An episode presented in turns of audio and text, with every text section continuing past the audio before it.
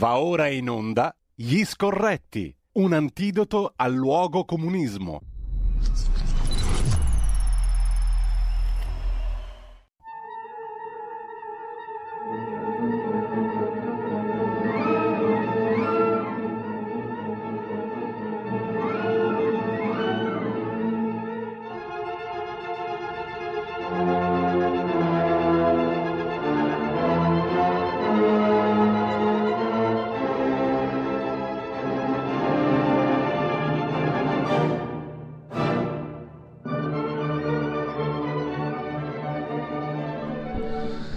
Rieccoci qua, chiedo scusa agli ascoltatori e alle ascoltatrici, chiedo scusa a Carlo Cambi, abbiamo avuto un piccolo inghippo tecnico qui in regia, niente di che, comunque abbiamo perso qualche minuto, lo recupereremo senza dubbio. Grazie intanto e buongiorno a Carlo Cambi che credo sia già in collegamento con noi e con il suo navigatore, con il suo Google Maps. Sì, perché buongiorno Cardinale Cainarca, buongiorno. come sta?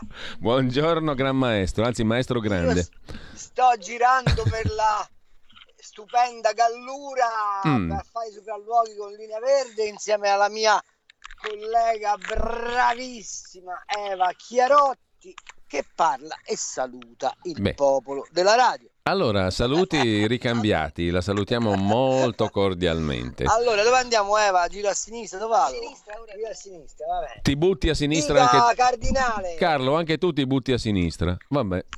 No, no, è il navigatore che mi manda a sinistra, vorrei che fosse chiaro. A proposito, volevo dire che stamattina, Sì? che stamattina abbiamo perso un, un- un antidoto al luogo comunismo, il povero Gorbaciov eh, Eh se sì. chiuso e siamo abbastanza dispiaciuti, almeno io sono abbastanza dispiaciuto perché l'uomo, per quanto sia stato odiato dai russi, da noi occidentali, dovrebbe essere elevato a monumento. Non a caso gli fu dato il Nobel per la pace, che al contrario di quello che hanno dato a Obama, che ha continuato a fare la guerra, lui eh, in qualche modo ha contribuito alla pacificazione del mondo. Oh, Non so se sei d'accordo. Sono però. molto d'accordo, ma anche se qualcuno ha stappato qualche bottiglia, no? Mi riferisco a... Sì, vabbè, queste sono vabbè. le puttanate che alcuni veterocomunisti fanno perché devo dire che Marco Rizzo ha espresso Mm. ultimamente delle posizioni abbastanza interessanti perché faceva con questa contestazione della globalizzazione facendo antivedere che probabilmente lui ha compreso che quella globalizzazione è Mm. tramontata ma, ma eh, quello che non funziona è stappare la bottiglia di spumante perché muore un leader che Sì. comunque ha cambiato la storia del mondo. Ecco, il buon Rizzo, Eh, tanto per chiudere il capitolo, ha parlato di provocazione dadaista e di ipocrisia. Ci sono persone che muoiono per guerra, fame, vaccini e infortuni ogni giorno. Muore uno della banda dei globalizzatori, metti una bottiglia di spumante e si scatena l'inferno dei Allora, giornaloni. Tutto è tranne che uno dei globalizzatori, Appunto. semmai è uno dei pacificatori, che è un'altra storia, ok? Anche perché mi sembra, eh, Carlo, e poi diciamo ci dedichiamo a tante altre cose, però, insomma, però, però Gorbaciov è una figura monumentale, eh, è, è la storia del Novecento, secondo me, eh, e della svolta che ha avuto questa storia nel Novecento. Non si può liquidarlo con la provocazione dadaista. Secondo me Marco Rizzo ha detto una emerita cazzata con questa sua uscita e anche con il commento posteriore, appunto, altro che provocazione dadaista, una stupidaggine, una cazzata, secondo me enorme. Bravo, si, Eh. si chiama cazzata dadaista. Ecco, mettiamola così. eh, insomma, Gorbaciov non era affatto uno dei globalizzatori, come dicevi tu, No, era no, uno no, che cercava di preservare tutto il preservabile di buono di tutte le esperienze che ha attraversato da protagonista, perché se l'è fatta tutta lui la Russia. Era un russo vero, tra l'altro, no? Sì, era un russo vero, ma aspetta, con un'attenzione. Lui ha liquidato il sistema di potere dell'URSS, ma non liquidò l'idea dell'economia socialista. Esatto. Perché, eh, Lo spiega bene, mi sembra, Carlo, in quel bel documentario fatto da Werner Herzog, che chiacchierò con lui, Sì, no? esatto, Mm. esatto. Allora, di- della lezione, chiamiamola così, lezione della vita di Gorbaciov, ci sono dei pezzi che andrebbero presi, rivalutati e studiati. Cioè, non è detto che il capitalismo abbia sempre e comunque ragione, non è detto che tutto quello che c'è nel socialismo sia da buttare via e non è detto che non sia possibile una linea di congiunzione tra alcune delle intuizioni del socialismo. D'altra parte, quando la, la, la, la vecchia Merkel, anche lei figlia della DDR, quindi bisognerà che ogni tanto ci ricordiamo i fili della storia, quando diceva che il, il, il welfare europeo era il più grande del vanto de, dell'Europa, diceva una cosa che era mutuata da, dall'idea socialista di Gorbaciov. Quindi oggi dire che tutto quello che Gorbaciov ha fatto è stato distruggere l'Unione Sovietica e quindi aprire le porte alla globalizzazione è secondo me un falso storico. Eh, che poi noi liberali abbiamo un'idea di economia dove quel tipo di roba non ha posto, ma non per il cinismo del mercato, ma perché noi riteniamo che lo Stato debba fornire i punti di partenza, poi la competizione o se preferisci l'emulazione o se preferisci la libertà di espressione e quindi anche di azione dell'individuo porta a risultati differenti è un altro paio di maniche. Ma credo che non c'è nessuno che oggi vorrebbe mettere in discussione la sanità universale almeno di base, il sostegno a, a, alle popolazioni più povere almeno di base. Quegli elementi di socialità, o se preferisci di socialismo, sono passati ormai anche nella, nella considerazione dell'economia liberale e quindi si deve dare merito a Gorbaciov che li ha sdoganati come pensiero possibile e non come affermazione di un nemico, che qual era l'impero sovietico. Ecco, io fare torto a Gorbaciov di questa sua capacità di dialogo con l'Occidente, secondo me è, è, è un errore. E devo, dire, e devo mm. dire di più, che se Putin oggi avesse la stessa capacità di dialogo che eh, aveva sì. Gorbaciov, sì. buona parte dei nostri problemi sarebbero risolti. Ne sono stracerto, Carlo. Quindi per buttarla in vacca, cioè per essere all'altezza di Marco Rizzo in quest'ultima battuta, direi che tu ce lo vedi Rizzo a governare la transizione dall'Unione Sovietica al post 1989-91? Al posto no, di Gorbaciov. Lo vedo molto lasciamo perdere. Piazza Rossa che lasciamo stare. Lasciamo stare. È, è, un gigante della storia che se n'è andato. E io esatto. con, consiglio ampiamente diciamo, la, la, la, visione di quel documentario, di quella sua bella chiacchierata, anche molto umana, con Werner Herzog. Mm, è facilissimamente recuperabile, credo, sulle varie piattaforme. No, ma poi pensa al travaglio di un uomo mm. che deve smontare un sistema di potere. Certo. Eh, che è convinto di farlo, che si rende conto, perché poi la storia va raccontata tutta, ve lo ricordate voi, Lech Val- Valenza, Solidarnosc, eh, le rivolte studentesche, il Papa. Pensate quanto travaglio interiore Gorbaciov deve aver subito per arrivare nel 90 a dire ciò che disse. Eh, eh, ehm, ci vuole rispetto, secondo me, per, per, gli uomini che si trovano a governare i tornanti della storia, ci vuole comunque rispetto. Bene, ehm, ci andava questa considerazione, credo Carlo, in apertura. Mm, adesso abbiamo tantissime questioni, forse ne ho affastellate fin troppe nel nostro menu che abbiamo preparato per la nostra conversazione.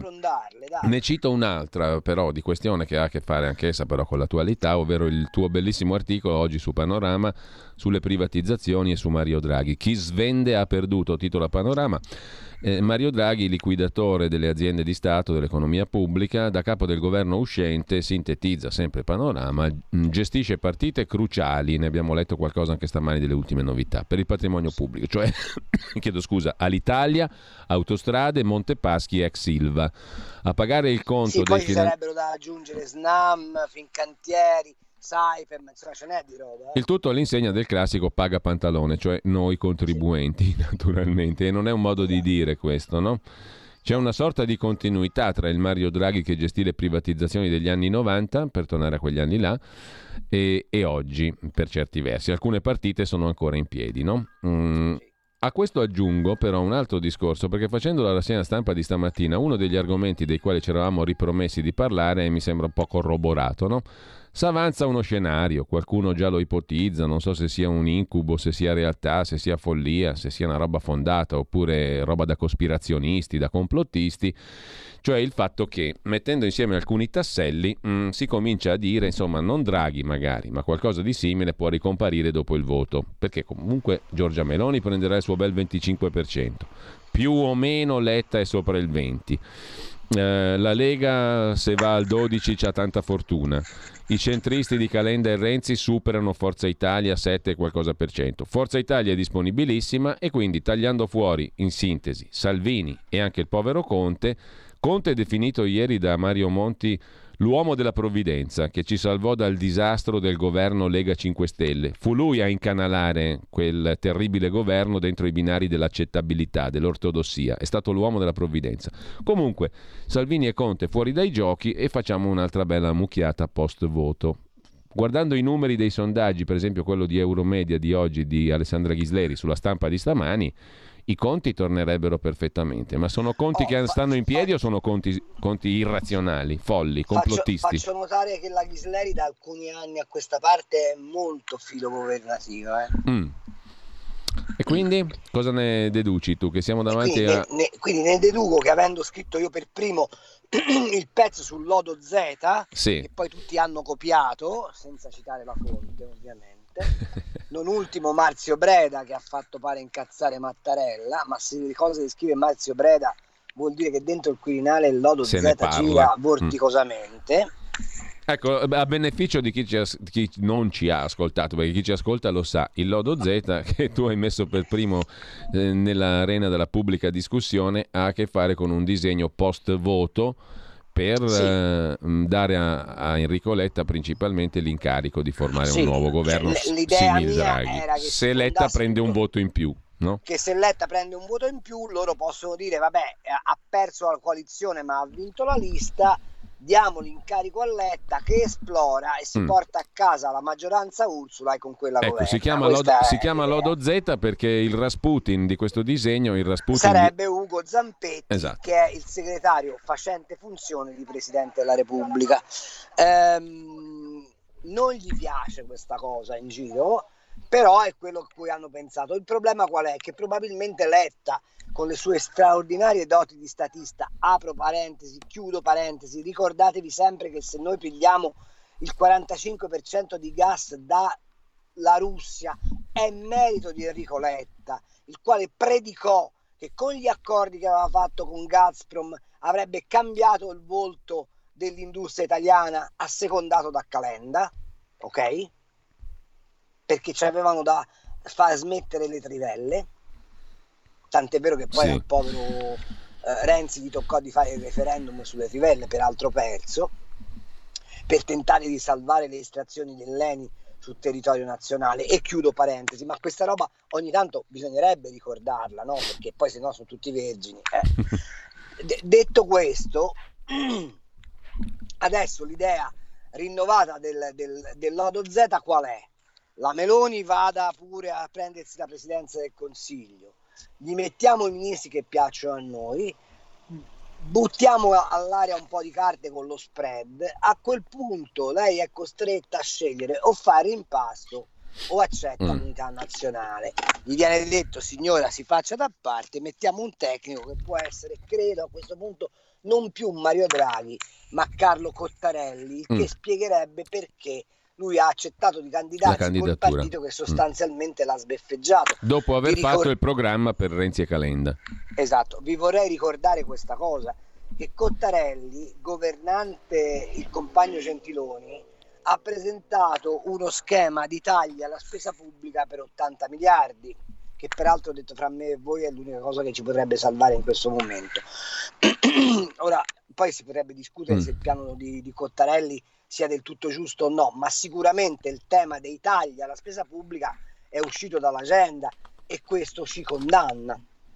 Detto questo, eh, Gentiloni accusò ricevuta del piano Cottarelli, poi disse non ne facciamo di niente e questo signore quattro anni più tardi trova comodo co- ehm, candidarsi col PD. Secondo me lo trova comodo perché sapendo che Draghi ormai ha fatto il suo giro di giostra e probabilmente non ha nessuna intenzione di rimontare sulla giostra italiana puntando a una giostra più, ben più qualcosa corposa, di più alto. Eh sì, che, che, è quella che raccontava la Fallaci, no? Eh, Lettera, un bambino sempre nato. Ehm, e, e, probabilmente Cottarelli è alla riserva della Repubblica. Tra l'altro ha ottimi rapporti con l'establishment quirinalizio e questo è lo schema Ma perché vogliono tagliare in tutti i modi fuori la Lega dal governo? Per un motivo molto semplice, che la Lega è il solo partito che ha un radicamento popolare fra quelli del centrodestra, perché Fratelli d'Italia avrà una barcata di, di, di voti. voti di voti, voti, modello 5 Stelle del 18, qualcuno esatto. lo dice, non è sbagliato, no? Vabbè, è un po' diversa, sono meno scappati di casa, hanno una struttura solida. Sì, sì, sì. Eh, lei è comunque una persona che sta sul gone politico da una venticinquina d'anni. Però, eh, Carlo, proprio per essere scorretti fino in fondo, Carlo, se proprio da elettore, da cittadino comune devo scegliere, mi piacciono di più i 5 Stelle del 18 che questi qui del 22. Eh? Ma assolutamente d'accordo con te, ma detto questo però, il voto che prenderà la Meloni non è un voto strutturato, è un voto sostanzialmente del sì. Questa non ha mai governato, sì, sì, proviamo a farla Proviamo anche questa. Diciamo, eh, mentre l'unico partito alternativo al PD in termini di struttura territoriale, di amministratori, di eh, governo eh sì, certo, certo. eccetera, eccetera, è la Lega. Ed è l'unico argine che domani tu puoi alzare se ci fosse un attacco di tipo istituzionale o un attacco per modo di dire, cioè una modifica. Se c'è da discutere delle partecipate, se c'è da discutere dei consigli di amministrazione, ti trovi sempre il mm. leghista fra i coglioni che ti rompe le palle. Allora, de- se distruggi la Lega, distruggi l'ultimo argine di rapporto tra la politica, i territori e le persone. È Ed ecco chiaro. Ecco perché lo vogliono far fuori, questo Mo- è il motivo. Molto limpido, non c'è bisogno di confondere le acque dopo un ragionamento così chiaro, Carlo. Poi questo, questo potrebbe suscitare la discussione, c'è chi sarà d'accordo o non sarà d'accordo, però io lo vedo come un ragionamento molto chiaro e tra l'altro in grado anche di spiegarci alcune cose di quello che leggiamo tutti i giorni, che ci si sta dipanando davanti agli occhi. Per esempio, perché uno come Tremonti diventa, oltre che neomeloniano, anche quasi neodraghiano? Perché l'altro giorno ha fatto ragionamenti simili Draghi. Mai il debito per andare incontro alle bollette troppo elevate e via dicendo. E poi mh, mm, Tremonti rappresenta l'Aspen Institute in Italia. Nell'Aspen Institute è appena entrata Giorgia Meloni da non moltissimo, elogiata ieri anche da Mario Monti. Tutto ciò significa qualcosa o è ragionamento ottuso paracomplotistico? Cioè andiamo guarda, al dunque politico, guarda, se c'è, se c'è polpa politica in tutto questo, perché a me guarda, un po' Tremonti mi ha stupito un po' fino a un certo punto, allora, per carità. Tremonti ha stupito, uh, ero convinto che lo facesse per avere agibilità politica, cioè che fosse semplicemente strumentale, ho bisogno di un taxi che mi riporta al centro del dibattito economico e ci salgo sopra. Questa era mm. l'idea che mi ero fatto all'inizio. Sì. Ascoltandolo l'ho un po' cambiata, nel senso che secondo me Tremonti è funzionale all'altra faccia dell'antiglobalizzazione, però in chiave atlantica. Ok? In America c'è un partito molto grosso, non necessariamente sdraiato su Trump, eh, ma che è per esempio incarnato da alcune major che hanno ritirato le fabbriche dalla Cina, che hanno timore della concorrenza in termini valutari del, dell'agglomerato eh, dei paesi emergenti, eccetera, eccetera, che spinge su che cosa? Su una nuova geografia dell'Occidente da contrapporre al blocco degli emergenti, perché poi questa è la partita vera che si gioca nel mondo e probabilmente Giulio Tremonti obbedisce a questo, lo obbedisce fra virgolette, nel senso è inserito in questo filone di, di ragionamento. Il richiamo al non debito, secondo me, eh, gli serve perché ha capito che con la debolezza strutturale che ha l'Europa, apro parentesi, io non so chi quanto ci metteranno a scrivere che Ursula von der Leyen è la peggiore disgrazia che sia capitata agli europei da quando si sono costituiti come pseudo comunità. Eh, io lo scriverò la settimana prossima sul panorama argomentando evidentemente sta roba. Eh, l'idea qual è? C'è, manca una leadership europea. Se io ho le credenziali appena appena in ordine, vado in Europa e cerco di cambiarla. Questa è l'idea di Tremonti. Detto tutto questo, eh, qual è il ragionamento del perché si cerca di tagliare le unghie alla Lega e a un movimento, eh, per esempio, nessuno ha notato una cosa meravigliosa. Mm. Che uno come Rossi, ex deputato del PD, ex eh, onorevole della sinistra, tu parli di Nicola, Nicola Rossi, Rossi, presidente dell'Istituto mm. Bruno Leoni, ha detto la flat tax è l'unica che ci servirebbe sì. per cambiare il fisco in questo paese.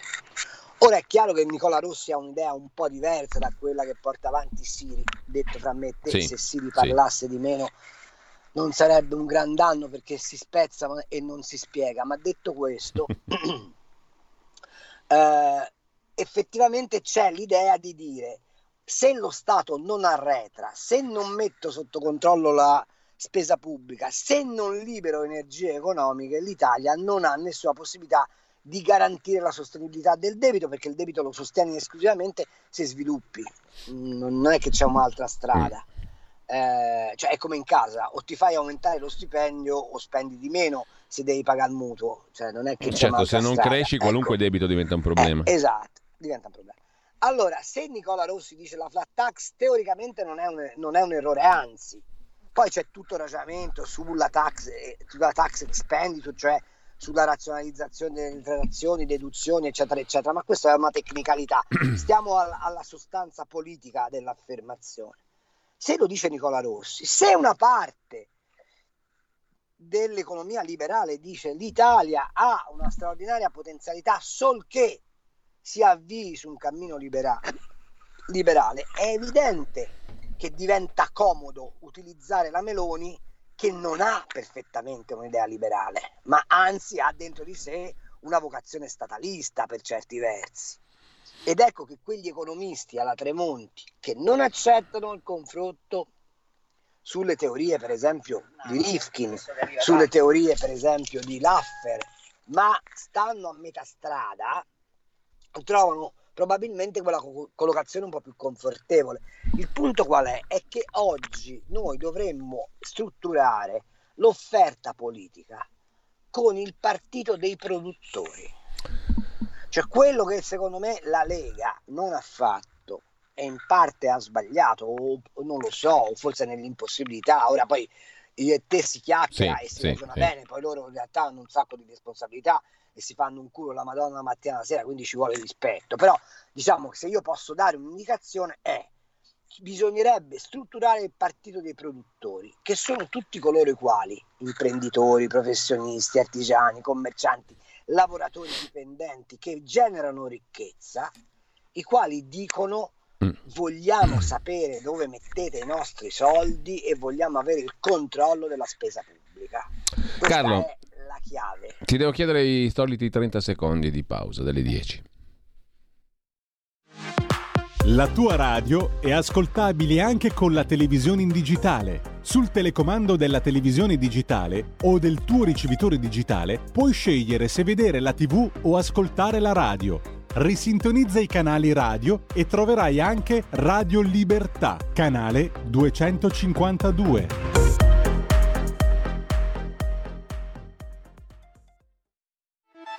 Stai ascoltando Radio Libertà, la tua voce libera, senza filtri né censure, la tua radio.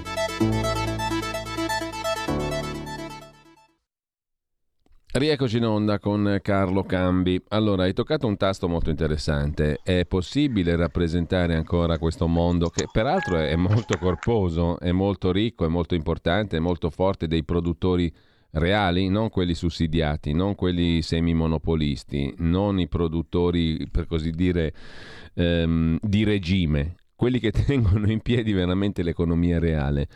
Sono tanti, abbiamo un'economia che per quanto soffra e per quanto sia in difficoltà continua, è costante, in crescita, però insomma è fatta di piccole, di medie, di piccolissime imprese, di artigiani, di chi si fa veramente un mazzo così. Ma pensa a quello straordinario aggregato che è Confimi di, di, di Agnelli. Di Agnelli sì. eh, pensa allo straordinario, straordinario aggregato che è rappresentato dalla CGA di Mestre. Certo. Pensa a, a, a, a tutta la, la, piccola industria alimentare del, del, del centro-sud. C'è, c'è una marea di fervore produttivo e purtroppo di preoccupazione sull'avvenire. Ecco, Carlo, ti domando però. Di essere eh, ti, ti, domando, ma costoro hanno la sensibilità politica per capire dove andrebbe utilmente indirizzato il loro voto, per un verso, e per l'altro verso, chi dovrebbe raccogliere e farsi portatore ha già nel suo DNA politico le esigenze di costoro, è in grado di rappresentarle veramente? Sono due domande che vanno nei due sensi. La, la, la prima che mi dici probabilmente sì, perché loro si stanno confrontando adesso con una marea di problemi che non sono in grado di risolvere nel loro ridotto. Cioè il problema di quell'industria lì qual è? È che è un po' l'industria della, della, bassa, della bassa bresciana, del, del, del, eh, testa china o se vuoi delle marche, testa china, laura, laura, laura, vendi e, e vai avanti. Ma nel perimetro della tua azienda hai perfettamente tutto sotto controllo, ok? Sì. Il problema è che oggi hanno una serie di problemi esogeni che sfuggono da qualsiasi loro possibilità di controllo e di intervento. Quando ti arriva la bolletta del, del gas, devi spegnere il forno dell'alluminio perché è aumentata del, del, 100, del, del 1000% e spengere il forno dell'alluminio vuol dire che butti via la fabbrica perché ti si solidifica eh, la, materia, la, materia, dentro il forno e quindi lo, poi non lo puoi riaccendere. E che, che fai? Quando tu hai i pomodori che ti sono arrivati e non puoi assemblare la banda stagnata perché i costi per assemblare i barattoli sono troppo alti rispetto a quello che venderesti la merce, come fai? Allora, sì, questi hanno sicuramente la percezione che la soluzione dei loro problemi è una soluzione di scala maggiore rispetto all'impresa e quindi hanno bisogno di un interlocutore politico. Quindi la sensibilità secondo sì. me è più indotta dal bisogno che creata da una um, come posso dirti, partecipazione politica. Dall'altra parte, ma se tu dai l'esempio di un partito che invece di puntare al federalismo spiegandolo come elemento di valorizzazione della territorialità, se invece di puntare a dire io vi ho governato finora, pensa all'esperienza straordinaria del Veneto, pensa alla bellissima esperienza della Lombardia, del, del, ma anche delle Marche adesso qui nel, da noi in parte dell'Umbria, insomma. Mm. Io vi ho dato la sensazione della vicinanza del governo territoriale alle vostre esigenze. Ti metti a discutere se ti tocca il Ministero dell'Interno piuttosto che il Ministero delle Partecipazioni alle terre d'oltremare. Mm. Se la pattuglia governista fa percepire una distanza pratica nei confronti del partito, ma soprattutto se hai fatto cadere senza colpo ferire l'idea dell'Assemblea nazionale che doveva essere il luogo, come ha fatto invece la Meloni a, Mela- a Milano, dove ti affluivano queste energie, magari anche in maniera eh, disordinata, magari in maniera tumultuosa, ma che tu dicevi io sono un collettore delle vostre mm-hmm. idee se non fai tutto questo, è difficile che la gente ti percepisca come l'interlocutore giusto per la soluzione dei tuoi problemi. Quindi, da una parte, secondo me c'è una disponibilità alla considerazione della politica come luogo dove risolvere alcuni problemi, dall'altra c'è la capacità di farlo. Il problema è che questa domanda mm. politica e questa offerta politica non si incontrano perché non sono stati costruiti i luoghi dell'incontro. E allora a questo punto diventano possibili gli scenari dai quali siamo partiti, no? che lo esatto. chiamiamo lodo Z o, altra, o, in altro modo quello che adesso esatto. tutti percorrono. Il che, però... che significa però tagliare mm. fuori il paese produttivo è un bel problema questo eh? da, da, da, dalla cabina decisionale. E questa roba qui poi la paghiamo dopo sicuramente. Assolutamente sì la stai già pagando insomma non è che... secondo te quest'autunno quest'inverno quante imprese saltano? Quanti lavoratori perderanno il posto di lavoro? il 30% della base produttiva di questo paese è a rischio. Quanto Carlo? Mi, minimo il 30% dramma? Questo è un dramma non è una no... cioè fai, fai conto eh, la massa di, di, di, di, PIL prodotto dalle aziende, diciamo dal manifatturiero, è intorno agli 840 miliardi. Secondo me ne stiamo rischiando a occhio un 300 miliardi. Eh, eh non, non, aggiungo altro. Um, passi- parliamo una, di un'altra questione, visto che sono già le 10.07. Non so se riusciremo a sentire telefonate, ma io prima di tutto voglio toccare i tasti dei quali ci eravamo ripromessi di parlare. Allora, un'analisi della questione energetica, no? Altro tema di primissimo piano. Il governo Draghi propone il price cap, il tetto al prezzo, uh, la Commissione europea cosa sta facendo? Insomma, qual è il tuo punto di vista su questa questione? Qualcuno allora, dice siamo già in ritardo, non facciamo più in tempo a fare nulla. Che si fa? Allora, la, la premessa è una. perché si possa risolvere la, la, la, questione, perché si possa tentare di risolvere la questione energetica ci vorrebbe una dichiarazione di intenti della Commissione europea che rinuncia o sospende il Green Deal e dice l'opzione delle emissioni zero, l'opzione del tutto verde, l'opzione è, è per il momento congelata. Perché tutto quello che sta succedendo sul gas è funzione dell'idea dell'Europa di promuovere le energie alternative la contrattazione ad Amsterdam sul TTF al posto dei contratti a lungo è imposta dall'Unione Europea per far lievitare apposta i prezzi del, dei fossili in modo che ci si convinca a fare energia alternativa. La stesso disaccoppiamento elettricità-gas invocato da tutti, non più tardi di quattro mesi fa dall'ACER, che sarebbe l'ARERA europea, è stato negato con questa affermazione, se noi disaccoppiamo il eh, gas dall'elettricità, non facciamo percepire la convenienza delle energie rinnovabili e fin quando non arriviamo a invertire la massa di energia prodotta rinnovabile rispetto alla massa di energia prodotta da gas, fare sconti significa deprimere le fonti rinnovabili. Questo è il quadro. Su questo quadro si inserisce l'Olanda, che ovviamente sapete, con il eh, mercatino, perché si tratta di un mercatino dal punto di vista dei volumi del TTF, di Amsterdam guadagna un sacco di soldi. Oltre all'Olanda, un sacco di soldi in questo momento sta guadagnando la Norvegia, che ha un surplus commerciale di 15 miliardi di euro mese per il fatto che vende gas e petrolio a mezza Europa.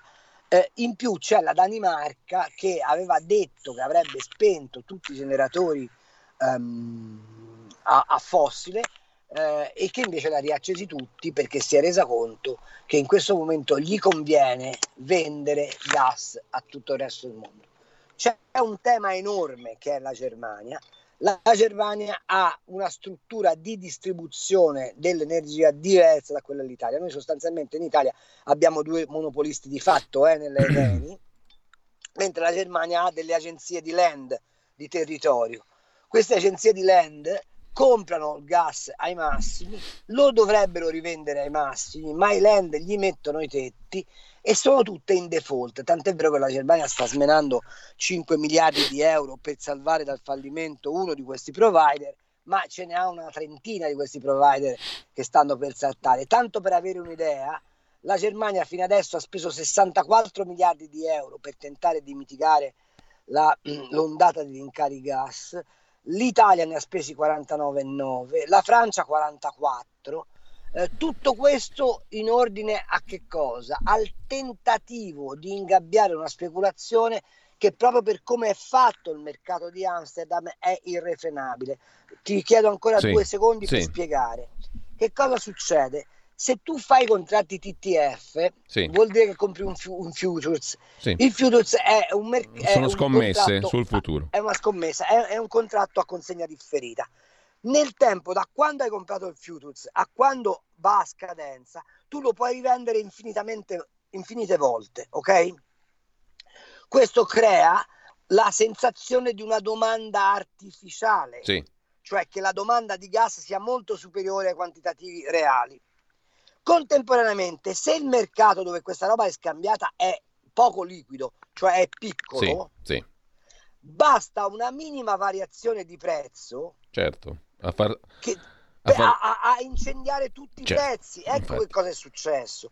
Se tu questa Senti, roba però, la, Ca- la, la, contrattassi a Londra, sì. dove scambi 2000 miliardi di euro ogni, ogni anno per quel che riguarda il petrolio contro i 20 miliardi di euro che si scambiano a, ad Amsterdam, evidentemente questi movimenti speculativi sarebbero infinitamente eh, meno accentuati. Ed è chiaro che in que- però se l'autorità di regolazione, o meglio, l'autorità di intervento che l'Europa ha favorito il TTF eh certo. per dire col TTF certo, certo. Eh, eh, eh, spingo verso le rinnovabili, tu capisci che l'intervento è, è, è francamente... Eh, allora uno eh, dovrebbe, andare, uno dovrebbe andare in Europa non a parlare di price cap ma a parlare di questo. No, dovrebbe andare in Europa a dire prima di parlare di price cap, vogliamo dire che il Green Deal è sospeso fino al nuovo ordine? Tutto lì. Anche perché l'irrazionalità di questa borsa, come tu hai benissimo descritto, il, fun- di, il, cui funzionamento hai benissimo descritto, è evidente che è irrazionale. No? Una cosa irrazionale certo. e dannosa la cancelli, non è che te la tieni. Certo, eh. no? però in tutte le dichiarazioni che hai sentito fino adesso della von der Leyen, di Franz Timmermans, che è ver- la vera anima nera di questa roba, essendo lui olandese, eh, eh, eh non hai sentito dire ma quegli obiettivi del Green Deal per il momento sono sospesi. Apro e chiudo parentesi. Mm. In tutto questo continuiamo a raccontare che la Russia morirà.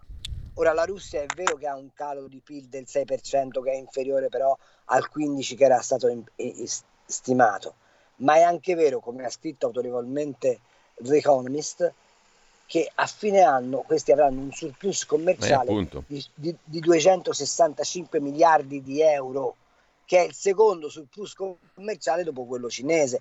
Allora tu capisci che gli puoi mettere tutti i price cap che te pare, ma se questi hanno questa potenza di fuoco monetario, del tuo price cap se ne fottono. Altra domanda. No, ma poi scusami, il, il, price... meccanismo, il, meccanismo, di Amsterdam favorisce ancora la Russia perché più si alza il prezzo, sì. se io la materia ma... prima ce l'ho io e il prezzo mi si alza, godo. Ma, ma altra domanda, siccome il price cap lo, lo, devi, lo devi per forza applicare non soltanto al gas russo, ma a tutto il gas che ti arriva, no? Cioè non è che mm. poi di lo faccio solo sul gas russo, ok? Certo. La domanda è, ma allora il, l'Algeria secondo te accetta il price cap? Il, il, GNL, cioè il gas naturale liquefatto che ti arriva dagli Stati Uniti, che peraltro viene contrattato in corso di navigazione, una cosa che la gente non sa è che non esiste un prezzo fissato del GNL perché la nave parte e mentre naviga c'è la contrattazione sul carico e la nave va ad approdare al porto che ha pagato di più. Questa è simpatica, questa è bella. Altra, altra cosa che la gente non sa, sono tutti convinti che il GNL arriva come col tubo, no? Il GNL arriva con la nave.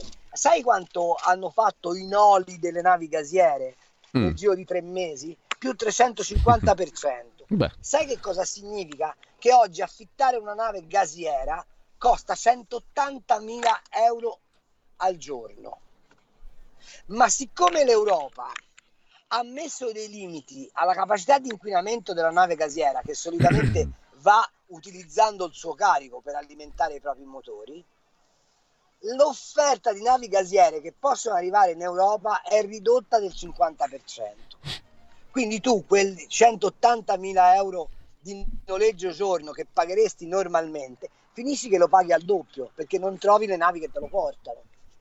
Allora lo capisci che andare avanti su, a slogan su questa materia non fa che distruggere la consapevolezza dell'opinione pubblica che il momento è grave e che sarebbe indispensabile che vi fosse una complessiva moderazione nei toni, nel, nelle offese, nelle lucubrazioni. Ultima cosa e poi mi taccio. Mm-hmm. Ma che credibilità ha una Commissione europea che a fronte di un'impennata dei costi produttivi del 600-700% ti dice il rimedio è fate meno docce, abbassate di due gradi i termosifoni e spengete i lampioni nelle città. Ma a te pare una risposta da piano energetico questa? Eh, appunto. Ecco, questa è l'analisi, eh, Carlo. Eh, ti chiedo invece una previsione. Quindi come va a finire sì. secondo te? Va a finire che del price cap non se ne farà di niente, in quanto price cap. Che probabilmente la Germania, che sta messa malissimo, eh, chiederà un recovery fund energetico eh, gli olandesi diranno di no e eh, noi mh, saremo costretti ad avere uh, un restringimento del perimetro economico europeo severo. In questa severità del perimetro economico quello che succede all'Italia è il disastro che sarà gestito da una futura variopinta maggioranza Lodo Z o giù di Che sarà gestita da una futura maggioranza che non si capisce quale sarà. Eh, no, mettiamo scusami, che sia quella di centrodestra eh. che vince, che però eh, il giorno dopo che avrà vinto le elezioni si chiederà ma chi cazzo ce l'ha fatto fare? Appunto, questo stavo dicendo, tra l'altro. Oltretutto mi pare che partiamo da tre punti di vista già molto diversi adesso che, che se ne dica, no? Cioè abbiamo già tre soggetti cioè, del centrodestra. perché non vuole fare lo scostamento di bilancio? Perché sa perfettamente che se fa lo scostamento di bilancio gli saltano alla gola con lo spread, ok? E lui che è l'uomo del whatever it takes non vuole dover fare i conti con l'eredità che il whatever it takes ci ha lasciato. Perché quando parliamo di inflazione ci dimentichiamo una cosa fondamentale, che l'aver iniettato da anni quantità sconsiderate di moneta, oggi produce un'onda di ritorno che è uno tsunami. Beh, sembrava l'uovo di Colombo. Perché, eh, perché, perché l'inflazione ha sì un'inflazione determinata dai, dall'impennata delle materie prime e del gas in particolare, ma se tu vai a misurare l'inflazione core, cioè quella di fondo, quella derivante dai volumi monetari, ti rendi conto che è fuori controllo pure quella. Tant'è vero che Powell, fregandosene di Biden, continua a stringere l'economia americana come se fosse la morsa di un fabbro, perché sa perfettamente che se non ricostituisce l'equilibrio di base monetaria, gli salta l'economia, cosa che l'Europa sta facendo in ritardo. La Lagarde non capisce nulla, ma lo sappiamo. Faranno, avevano promesso un 50, faranno minimo un 75 a metà settembre di rialzo del tasso, perché se non riporti in controllo la base monetaria, non c'è modo di raffreddare l'inflazione anche se fai il price cap.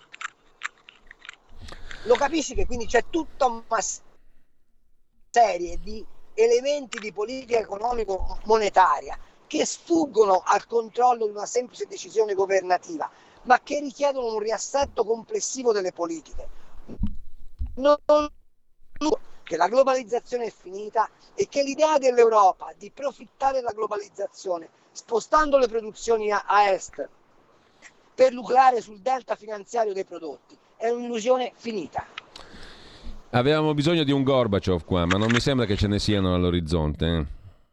Ma io sai chi vorrei tanto, un bel Einaudi. Eh, anche per essere più adatti alla nostra storia e alle nostre necessità. Eh, Carlo, eh, ti chiedo un piccolo, dopo questo quadro generale, mh, mm, penso utilissimo, eh, un, uno zoom su una questione particolare che abbiamo sfiorato prima. Alcune delle partite tipo Alitalia... Pronto? Cioè, dimmi. Mi senti Carlo? Sì. Eh, ecco, ti dicevo, facciamo un piccolo zoom. Facciamo un piccolo zoom su una questione della quale abbiamo parlato prima sommariamente e velocemente, cioè all'Italia per esempio, piuttosto che le altre partite che tu elenchi nell'articolo sì. su Panorama che dicevo, queste le gestisce ancora Draghi? Beh sì, nell'imminenza sì, anche perché la trattativa ATI-ITA deve essere chiusa entro settembre, se no uno dei, dei possibili partner che è Lufthansa MSC che mi pare la proposta più seria della, della mm-hmm. eh, si sfida eh, e se rimane in piedi la proposta francese lo Stato rimane dentro vita per il, per il 45% quindi non te ne liberi più eh, c'è, la, c'è, il problema di Snam Snam ha un debito spaventoso eh, che la costringe a ricapitalizzare ora Snam è fondamentale per portare nuovi, nuovi gasdotti, per portare nuovi, nuovi tubi, anche tutta la polemica sul piombino che detto fra me, francamente, mm. fra me e te, è francamente poco comprensibile. Però anche Piombino, per paradosso, ha bisogno di una tecnologia di infrastrutturazione dei, dei rigassificatori. Se non la fa la SNAM, è difficile che la faccia qualcun altro, ma la SNAM sta ai piedi di Cristo con i conti, quindi lì deve intervenire. C'è il problema dell'ILVA. L'ILVA, se non ricapitalizzi da un miliardo e mezzo adesso, perdi completamente il capitale di ILVA. E la domanda è, possiamo rinunciare, possiamo pensare di cassa integrarli per 30 anni i 7.500 dell'ILVA? Che, ca- come facciamo? Fincantieri è piena di commesse, ma c'è un problema serio di liquidità. Che facciamo? Rinunciamo alle commesse, quindi distruggiamo ancora eh, eh base produttiva o rinterveniamo su Fincantieri. Questo per dire che lasciamo perdere autostrade perché quello lì è un capitolo criminale sostanzialmente. Mm. Ma qui la, dom- la domanda è, ma siamo sicuri che le privatizzazioni per come sono state fatte siano state fatte come Dio comanda?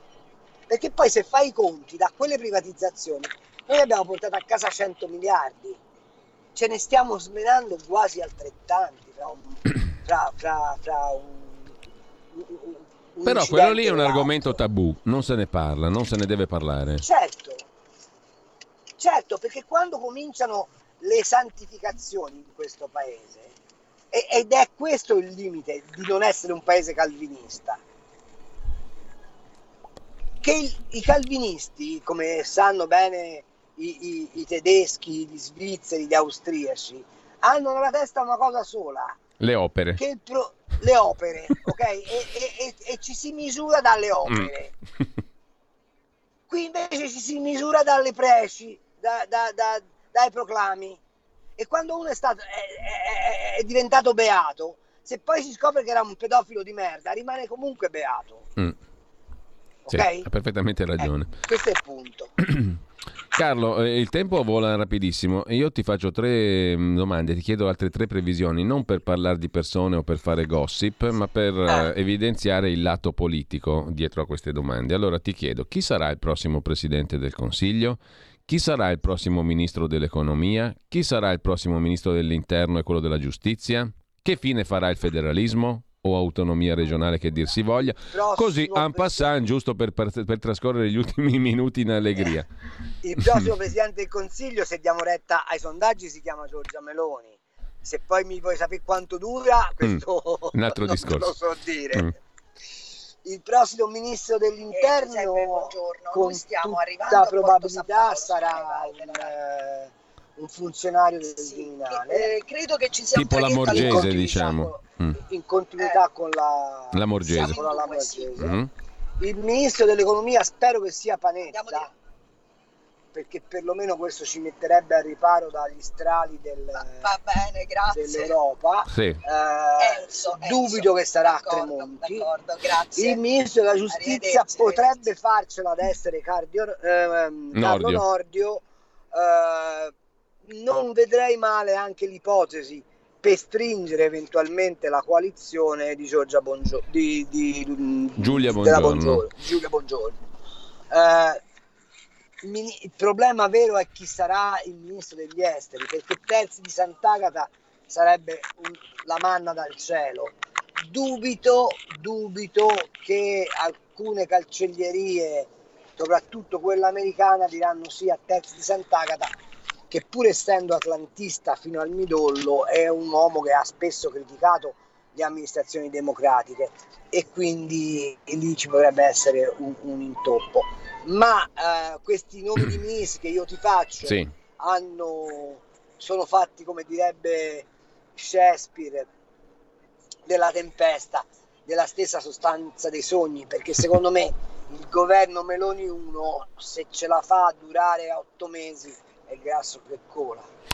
Allora, ti chiedo l'ultima cosa prima di salutarci, Carlo. Eh, in relazione a questo appuntamento del voto, cosa succede oltre Tevere in Vaticano? Allora, e, perché, e perché, eh, ricamo su un altro un punto in particolare, visto che abbiamo parlato più volte di Conte e dei suoi agganci, diciamo, in certi ambienti di quel, di quel mondo, eh, perché ieri Mario Monti lo ha definito appunto l'uomo della provvidenza, colui che ci ha salvato dai disastri di 5 Stelle e Lega nel 18? Allora, intanto eh, la cosa che andrebbe detta è che su alcune materie Conte ha agito in perfetta continuità fra giallo-verde e giallo-rosso pensa per esempio al 9 Trivelle, eccetera, eccetera. Pensa a tutta la politica Covid, non è cambiato assolutamente sì. nulla, anzi, peggio mi sento. Eh, lo ha definito così per quella ragione che ti dicevo all'inizio, cioè perché ha garantito mm. che una forza radicata dal punto di vista della mm, mobilitazione dei territori non avesse più agio a governare. Eh, poi l'ha definito l'uomo della provvidenza perché che probabilmente Conte era prodromico ad un'idea di governo tecnico al quale sì, sperava di sì, essere sì, candidato. Mario Monti. Eh, vi faccio osservare che Monti odia Draghi come eh, il diavolo odia l'acqua santa. Insomma, non è che tra i due corra questa meravigliosa atmosfera e corrispondenza di amorosi mm. sensi. Eh. Anche perché Monti è convinto che Dio creò, uh, creò il professor Monti e poi accortosi che forse era troppo solo fece i sudditi. il tabernacolo della Bocconi, insomma, dove esatto. tutti si recavano in adorazione. Sì, esatto. Eh, esatto. Ecco, e in, e in, Vaticano come la vedono? Come la stanno vedendo secondo te? In Vaticano secondo me c'è un problema. Il Papa attuale è veramente messo male, eh, ve ne rendete conto perché eh, ha, ha, degli atteggiamenti dal punto di vista dell'affrontare i temi eh, del tutto ondivago. Cioè, a volte ha delle espressioni totalmente reazionarie che manco forse i, i, i seguaci di Lefebvre si sarebbero uh, augurati, a volte dice delle robe che non stanno né in cielo né in terra. Quindi secondo me lì c'è un problema serio di tenuta fisica del pontefice ed è, e mi dispiace ovviamente perché, perché e mi dispiace perché ovviamente poveromo eh, è, è, sempre comunque un papa che, che sta male ehm, c'è un problema di disorientamento del collegio cardinalizio perché lui ha convocato questo concistoro lo ha convocato per farli conoscere fra di loro no? ma lì c'è un disorientamento del, che deriva da che cosa? che avendo lui inzeppato il collegio cardinalizio di cardinali che vengono dall'altro capo del mondo e che quindi hanno delle visioni completamente diverse rispetto all'Occidente, ma che hanno anche delle, delle, de, come posso dirti, dei parametri di popolazione so, socio-antropologici, vorrei sì. dire, completamente diversi. E, e, di fronte alla complessità del mondo occidentale ci trovano spiazzati e lì sta riemergendo questa figura di Parolin che però non avendo più la pienezza della segreteria di Stato come luogo di assoluto potere, fa da mediatore tra le diverse anime del cattolicesimo. Una cosa che nessuno ha notato è che quando sono andati al meeting PCL, eh, i fischi per D'Alema erano fischi indirizzati a un cattolico traditore, nel senso che CL ce l'ha ancora col Papa per la faccenda famosa del, del, del, della riduzione dell'incarico dei vertici di CL, ma ritiene che i cattolici ma ritiene che i cattolici che hanno uh, uh, responsabilità politiche non si siano fatti carico de, della preservazione del popolo cattolico. Tieni presente che mentre eh, Parolin e, e Conte e Letta e buona parte dei cattolici del PT danno retta a Ricciardi e quindi a, alla comunità di Sant'Egidio, eh, eh, Comunione e Liberazione è l'espressione, come posso dire, del profitto, del merito, della, eh, dell'intervento dei cattolici nella società. E loro si sentono traditi. Parolin non ha più quei riferimenti Parolin non ha più sì. quei riferimenti e non avendo quei riferimenti, secondo me fa fatica a, a, a, governare fino in fondo i processi politici. Una cosa è sicura, 200 metri a sinistra. Una cosa è sicura, non, non sta dalla parte del centrodestra, perché la Chiesa bergogliana ha preso ormai piede e nelle parrocchie l'idea chiaro eh, capito? E nelle parrocchie l'idea che eh, eh, eh si possa andare a votare per il centrodestra secondo me è un'idea che non passa. Carlo, 10.31, noi dobbiamo salutarci qua, un saluto anche alla collega che ti accompagna per Linea Verde nella bellissima Gallura. Vi, vi saluta anche Eva Chiarotti che mi sta facendo da navigatrice. buon lavoro a tutti e due, buon lavoro e grazie, grazie. Carlo. Un abbraccio a tutti, statemi bene, ci sentiamo mercoledì prossimo. E, doma- e, domani sera con i conti, eh, con eh, l'ufficio cambi, i conti dell'ufficio cambi. Grazie a Carlo Ciao. Cambi, buona giornata. Eh, vi ricordo soltanto che avete sentito prima due bellissimi brani, Danze popolari armene, di Nico Gaios Tigranian, compositore armeno che nasce il 31 agosto del 1856, cieco dai 9 anni di età a causa del vaiolo, arrivò fino a 96 anni, introdusse il sistema Braille in Armenia. Se lo volete cercare sulle vostre piattaforme, Danze Popolari Armene, Nico Gaios Tigranian. Buon ascolto, buona mattina a tutti. Avete ascoltato Gli Scorretti, un antidoto al luogo comunismo.